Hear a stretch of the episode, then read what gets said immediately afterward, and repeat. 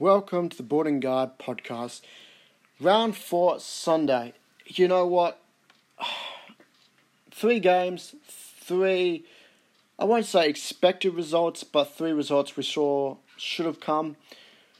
I still have my concerns for Geelong over that performance against St Kilda, but St Kilda are starting now from a bottom position. They should not consider themselves top eight, um, eight from 9 to 12. They are bottom four side at this time. I feel sorry for Alan Richardson. He's tried everything, he's chucked everything out, and nothing is working. And I don't know where the St Kilda Football Club goes from here um, because they're using their kids. You know, it's not like you look at um, at teams that are rebuilding and not using their kids. Saints are using their kids. They've got some. They don't have a grader. They don't have a a grader. But this is two things they have to do this off season, and this off season now starts from now. They need to build something.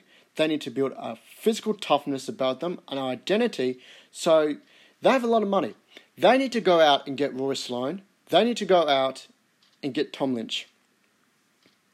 They can throw either Tom Lynch or Mitch McGovern or even Andrew Gaff. Those four names Gaff, Mitch McGovern, Rory Sloane, okay, those three, and yeah, and Tom Lynch, those four players, St Kilda need to go for one of them, at the very least. They need to go for one of those players because otherwise they're going to be in the cellars for a very long time to come. Geelong did what I thought they were going to do. St Kilda are basically off the rails at this point, but that wasn't the big story out of the game. The big story, unfortunately, and I watched that. That was a shocking, scary moment um, as a neutral football supporter um, when Dylan Roberton uh, collapsed. Now, people were saying he was dizzy, and at this moment in time, I think he's still in the Epworth Hospital in Geelong. They're saying it's irregular heartbeat.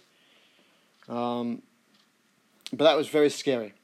That was truly scary, and you know you got Caleb uh, Kirby who had an irregular heartbeat at the VFL level. Collingwood it's becoming a bit of there's two players in two weeks. This is I won't say an alert level, but it's becoming quite scary considering that I've always spoken about this irregular heartbeat, this heart problem, I guess, that you also see quite a lot in soccer players, and unfortunately, soccer players, soccer players, it has involved um, their untimely death. So this is a very scary time for these two sporting codes, but I think they'll get it uh, right in the long run.